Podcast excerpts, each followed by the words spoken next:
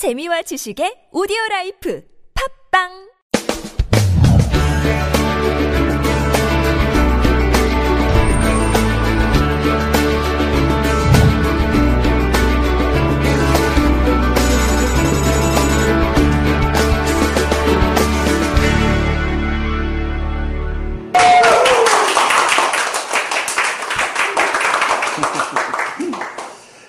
몇 달 나오신 분 같아요. 네. 아니, 이, 그러기가 쉽지 않은데 정말 이렇게 편안하게 잘 계셔줘서 감사합니다. 예. 처음 오신 분들이 이렇게 보통 인상을 쓰고 앉아있으면 강의하기 힘들거든요. 네, 140, 한 번째 향기 노트입니다. 제목 한번 읽어보실래요? 시작. 우리 앞에 그 장현 씨가 강의하면서 내 인생에 one thing, 단 하나가 뭐냐고 저한테만 안 물으시던데 저는 강의가 아니고요. 이 큰 스승이 되는 겁니다. 그 제가 이 사명이 인재 support잖아요. 그 저로 인해서 이렇게 제자들, 훌륭한 제자들이 많이 나오면 그게 제일 큰 보람일 것 같아요. 그게 제 삶의 원칙입니다. 예. 오늘 제목도 마침 그렇게 정해져 있네요. 이 큰 스승을 만나는 것보다 더 큰 삶의 기쁨이 뭘까? 그리고 민간 도교라고 들어보셨죠? 도교. 민간 도교에 보면 이 민간에서 흐르는 도교의 전설이 있는데 이 전설에 팔선이 있어요. 우리말로 하면 여덟 명의 신선이라고 하죠. 여덟 명의 신선 이름이 여동빈, 뭐 조국구 이렇게 여덟 명이 있습니다. 그림을 보면 각각 이렇게 칼도 들고 있고 부채도 들고 있고 꽃도 들고 있고 연꽃도 들고 있고 이 다름에 다 역할이 있습니다. 그 역할은 찾아보시기 바랍니다. 이 여덟 명의 어, 여덟 명의 신선 중에 가장 유명한 신선이 여동빈이라는 신선이거든요. 확대해서 보면 이렇게 생겼는데 이 여동빈이라는 신선이 왜 가장 유명하냐면 등에 가지고 있는 칼 가지고 사람들의 근심 걱정을 이렇게 다 잘라준다고 해요. 그리고 뭔가 이 사람들이 소원을 빌면 이 여동빈 신선은 잘 들어준다고 합니다. 그래서 이 민간 독에 나오는 팔선 중에 가장 유명한 신선은 여동빈이라는 신선입니다. 이 신선이 자기 도수를 이제 물려주려고 제자를 찾았어요. 그 제자가 있어야 그 도수를 이어지잖아요. 그래서 제자를, 제자를 찾으려고 이렇게 산을 내려갔죠. 그 길에서 어떤 나무꾼을 만났습니다. 그 나무꾼을 탁 보고 이 신선이 손가락질을 했어요. 앞에 돌이 하나 보이시죠? 그 돌에다 보니까 손가락질을 딱 하니까 돌이 금으로 바뀐 겁니다. 그래서 물어보죠, 신선이. 나무꾼 보고. 이 금을 가지겠느냐? 뭐라고 하시겠습니까, 여러분 같으면? 가진다고 하겠죠. 근데 이 나무꾼이 싫습니다. 그러는 거예요. 오. 이제 제자 삼을 만하다라는 생각이 들었어요. 왜냐하면 물욕이 별로 없으니까. 이 새 속에 물 들어 있으면 제자로 삼을 수가 없잖아요. 신선이 될 수가 없지 않습니까? 그래서 좀 더 테스트 해보기로 하고 좀 더 큰 돌을 가지고 금을 만들었어요. 이 돌을 가지겠느냐? 이 금을 가지겠느냐? 그랬더니 싫습니다. 그러는 거예요. 오, 좀 더 마음에 들었어요. 그래서 이번에는 큰 바위를 금으로 만들었습니다. 이 금을 가지겠느냐? 이 정도 금이면 네가 평생 호여식할 수 있는데 가지겠느냐? 했더니 이 나무꾼이 싫습니다. 그러는 겁니다.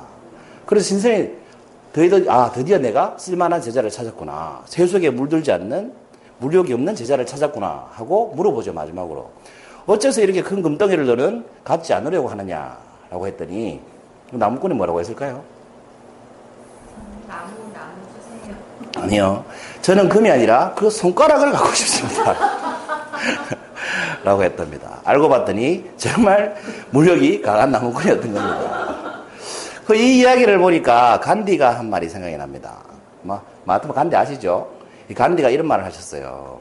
한번 읽어보세요. 시작. 지구는 인간의 기본 욕구를 충족하기에는 풍요로운 곳이지만 인간의 탐욕 앞에서는 매우 공핍한 곳이다. 그러니까 이 인간의 탐욕이라는 것은 지구를 다 줘도 채우지 못할 만큼 끝이 없다는 겁니다. 그러니 신선이 되기가 얼마나 힘들겠습니까? 이 세속을 내려놓는다는 게 정말 힘들다는 거거든요. 그 명예를 쫓으면 그 명예를 이룰 수 있겠지만 그 명예를 이루고 나면 또 다른 명예를 쫓기 때문에 죽을 때까지 끝이 없습니다. 그래서 결코 만족할 수가 없게 되죠. 그걸 만족할 수 있는 사람이라야만 성인이 되거나 신선이 될 수 있는데 그만큼 찾기가 힘들다는 겁니다. 자, 이쯤에서 질문을 하나 드려볼게요. 다음 중 뭐가 더 어렵겠습니까? 1번은 큰 스승을 만나는 거. 2번 큰 제자를 만나는 거. 앞에 스토리로 봐서는 답이 정해져 있죠? 네. 이런 걸 유도신문이라고 하죠. 답은 뭐겠습니까? 네, 2번입니다. 큰 스승을 만나는 것보다 큰 제자를 만나는 게 훨씬 힘들 것 같아요. 생각해 보니까. 제가 처음에는 제자를 만나는 게 훨씬 쉬울 줄 알았습니다. 그런데 스승을 만나는 게 훨씬 쉬운 것 같아요. 문제는 우리가 왜 그럴까라는 질문을 던졌을 때 이 답을 할 수 있어야 된다는 거죠. 왜 큰 제자를 만나는 게 더 어려울까요? 그래서 제가 어록을 하나 만들어 봤습니다. 제 블로그에 향기나는 어록이라고 있는데 제 어록을 하나 만들어 봤습니다. 한번 읽어보세요. 시작.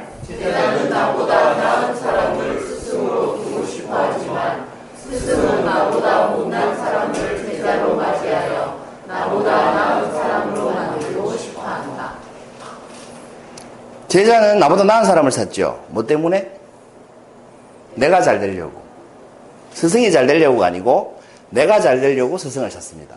그래서 항상 나보다 나은 사람을 찾죠. 그리고 그 스승을 찾다가 그 스승이 더 이상 필요 없어지면 버리죠. 그렇지만 스승은 나보다 나은 사람을 제자로 맞이하는 게 아니죠. 항상 스승의 제자는 나보다 못한 사람이지 않습니까? 그렇지만 이 제자를 어떻게든 키워가지고 더 뛰어난 사람으로 만들고 싶어 하죠. 나보다 더 뛰어난 사람으로 만들고 싶어 한다는 거죠. 그래서 우리가 이제 청출어람이란 말이 있는데 이 청출어람은 현실적으로 거의 불가능합니다. 제가 여러 번 얘기해 주시는데 왜 불가능하냐면 스승은 한 시간을 가르쳐 주면 이 한 시간을 가르쳐 준 내공이 한 시간에 쌓인 게 아니죠. 10년의 내공을 한 시간에 가르쳐 주면 제자는 그 한 시간 배운 것을 다 기억하지조차 못한다는 겁니다. 그래서 청출어람은 거의 불가능하죠. 그래서 스승이 도와줘야만 뛰어넘어갈 수 있는데 여기서 말하는 건 실력을 말하는 게 아닙니다. 예를 들면 여러분 로키 five라는 영화 보셨습니까? 로키 시리즈 이 영화가 개봉한 게 1990년도더라고요. 어, 시간이 벌써 그만큼 흘렀나 싶은데 이 로키 five라는 영화에 보면 로키가 이제 뇌 이상이 생겨서 은퇴를 하게 됩니다. 은퇴를 하고 재산도 그 회계사 로키 회계사가 다 들고 날려버려 가지고 다시 빈민가로 가서 복싱 트레이너 생활을 하게 되죠. 거지처럼. 그런 트레이너 생활을 하는 가운데 신인 권투 선수가 한 명 찾아왔어요. 아까 제가 이름 외우라고 그랬죠? 뭐라고요? 그 토미라고. 토미 건이라는 토미라는 신인 권투 선수가 찾아옵니다. 자기를 좀 키워달라고. 로키가 이 토미가 하는 짓이 보니까 참 마음에 들었어요, 처음에. 열정도 많고, 노력도 열심히 하고. 그래서 처음에는 거절하다가 키우기로 마음먹었습니다. 그리고 열심히 트레이닝을 시켜서 이렇게 승승장구하고 있었어요. 계속 어, 대전을 할 때마다 이기고 있었습니다. 이때 듀크라는 트레이너가 있어요. 좀 얍삽한 트레이너가 있습니다. 그 트레이너가 나타나더니 이 토미를 꼬십니다. 로키 밑에서 봐야 돈 벌긴 힘들다. 로키는 진짜 실력 있는 권투 선수를 키우고 싶어 하는데 이 트레이너는 선수를 이용해서 돈 버는 데 욕심이 많습니다. 그래서 큰 시합을 만들어야 돈이 되잖아요. 그래서 스포츠카도 주고 돈도 많이 주고 이러면서 토미를 꼬시죠. 이 토미가 로키를 배신하고 그 듀크한테 가버립니다. 그리고 우승을 하게 되죠. 챔피언을 하게 되죠. 근데 이 챔피언을 실력으로 한 게 아니고 이 듀크라는 트레이너가 승부 조작을 해가지고 챔피언이 된 겁니다. 그러면서 듀크가 계속 토미를 살살 꼬십니다. 로키하고 붙으라고. 그래야 큰 돈을 벌 수 있다고. 로키가 누구예요? 이 토미의 스승이잖아요. 계속 그렇게 꼬십니다. 이 한 번 배신한 제자니까 돈 욕심 때문에 배신했으니까 솔깃하겠죠. 근데 로키는 응하지 않습니다. 또 뇌 문제도 있고. 그리고 이 토미가 챔피언 벨트를 딸 때 방송을 보면서 로키가 혼자 집에서 아내하고 둘이 TV를 보면서 토미하고 똑같이 권투를 하는 모습이 나옵니다. 이 영화를 보면. 제가 아직도 기억이 나는데. 그이 로키가 왼손 잽을 날리면 토미가 TV에서 왼손 짭을 날리는 거죠. 그 가르친 대로 토미가 하고 있다는 겁니다. 그러면서 토미가 이기는 거죠. 그만큼 로키는 이 제자를 아꼈습니다. 그리고 마지막에 챔피언 벨트를 따고 나서 이제 아나운서가 묻습니다. 소감이 어떠냐고. 그랬더니 토미가 이렇게 얘기합니다. 내 어깨 위에 천사. 그게 로키한테 맨날 하던 말이에요, 이 토미가. 로키가 내심 기대하면서 TV를 보고 있는데 내 어깨 위에 천사, 듀크 이렇게 얘기하는 겁니다. 그 실망하는 로키를 보고 이제 아내가 막 화를 내는데 로키는 괜찮다고, 괜찮다고. 자기는 괜찮다고 막 이렇게 하는 장면이 나오거든요. 그게 이제 스승의 마음인 거죠. 챔피언 벨트 딴 것만으로 기쁜 겁니다. 그런데 결국은 이 토미가 듀크한테 꼬임을 당해가지고 로키를 찾아와서 흥분해서 길거리에서 이렇게 싸움을 하게 되죠. 결국은 로키가 길거리에서 토미하고 복싱을 해서 토미를 이겨서 진짜 챔피언이 된다. 뭐 이런 스토리입니다. 로키 five가. 이 제자와 스승의 관계는 이런 식이라는 겁니다. 근데 사실은 이런 관계는 스승과 제자의 관계라고 보기가 힘들죠. 제가 표현을 스승과 제자라고 하고 있지만 진짜 제자라면 스승한테 이러면 돼요, 안 돼요? 이미 제자가 아닌 거죠. 이런 걸 우리가 학생이다 이렇게 얘기합니다. 제 기준입니다만 학생과 제자는 달라요. 여러분 학생은 언제든지 학생이 될 수가 있죠. 수강 신청만 하면 학생이 됩니다. 그러면 어떤 학원이든 내가 뭘 배우고 싶으면 수강 신청하면 학생이 되지요. 근데 제자는 수강 신청한다고 절대로 제자가 될 수가 없습니다. 왜 그럴까요? 이 학생은 수강 신청을 하면 학생이 될 수 있지만 제자는 수강 신청을 해도 스승이 제자로 인정하지 않으면 학생인 겁니다. 그렇지 않습니까?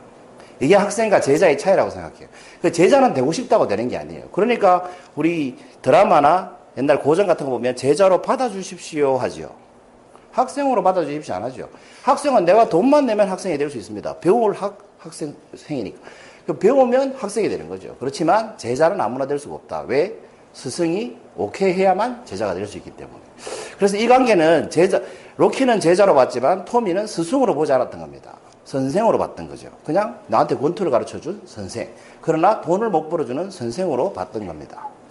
그래서 엄밀히 말하면 스승과 제자 관계가 아닌 겁니다. 그래서 큰 스승을 만나는 것보다 더 큰 삶의 기쁨은 뭘까요?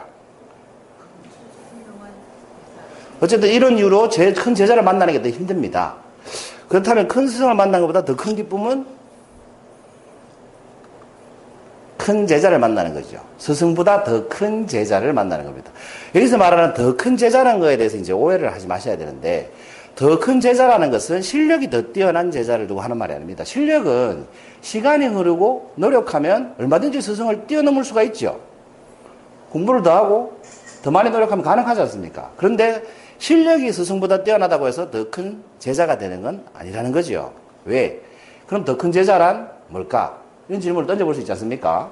더 큰 제자라는 건 뭔가? 이 두 가지를 만족해야만 저는 더 큰 제자라고 생각합니다. 한글을 안 달아놨는데 읽을 수 있겠죠? 위의 것은 음수사원이고 밑에 것은 여민동락입니다. 음수사원이라는 말은 이 마실 음자, 물수자, 생각사, 우리가 근원원이잖아요. 그 물을 마실 때는 뭐하라?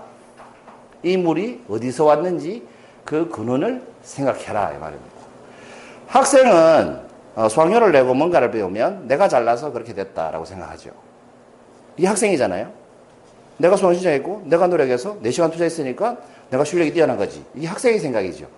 그러나 제자의 생각은 어때요? 그는 스승이 없었으면 내가 이 물을 마실 수 없다 라고 생각할 줄 아는 게 음수사원입니다. 그 근원을 생각할 줄 알아야만 그게 제자인 거죠. 그 다음 여민동락이라는 건 뭐냐? 이 풀이, 물이 풀이를 그대로 하면 이렇게 됩니다.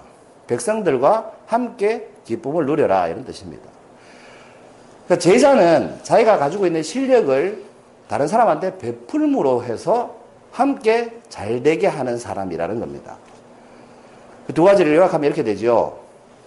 진짜 제자는 내가 어디서 왔는지 그 근원을 생각하는 사람이고 그 닦은, 갈고 닦은 실력을 사람들과 즐겁게 나눌 수 있는 사람이어야만 제자다 이런 뜻입니다. 그래서 제가 말씀드리고 싶은 큰 제자라는 것은 스승보다 실력이 앞서 있지만 스승의 고마움을 인정을 할줄 알고 그리고 스승보다 뛰어난 실력을 가지고 스승보다 더 많은 사람들에게 혜택을 줄 수 있으면 그것이 더 큰 제자라는 겁니다. 왜? 스승보다 사람들에게 더 많은 혜택을 줄 수 있으니까 더 큰 제자가 되죠. 그냥 제자가 아니고 스승보다 더 큰 제자가 될 수 있다는 겁니다. 그렇지만 그 감사함은 잊지 않는 거, 뿌리를 잊지 않는 거, 그것이 진짜 제자인 겁니다. 반대로 생각하면 스승은 아까 그 토미처럼 로키 자신한테 덤벼도 로키는 그 제자를 아끼고 사랑해 주죠. 시기하고 질투하지 않잖아요. 내 어깨의 날개를 듀크라고 말했지만 로키는 섭섭하지만 제자를 포기하지는 않습니다. 이게 스승의 마음인 거죠. 또 스승은 반대로 큰 스승이 되려면 어떻게 해야 됩니까? 제자가 좀 빗나가도 품을 줄 알아야 그게 진짜 스승이 아닐까. 저게 내 덕분에 성장해놓고 내 이름을 안 대고 딴 이름을 대? 이런 생각이 들면 그건 선생이지 스승이 아니다. 라는 생각이 들었습니다. 어쨌든, 어, 살면서 큰 스승을 만나는 것보다 더 큰 기쁨은 더 큰 제자를 만나는 것이 아닐까. 그런 생각을 해봤습니다. 140번째 이야기 나옵니다. 감사합니다.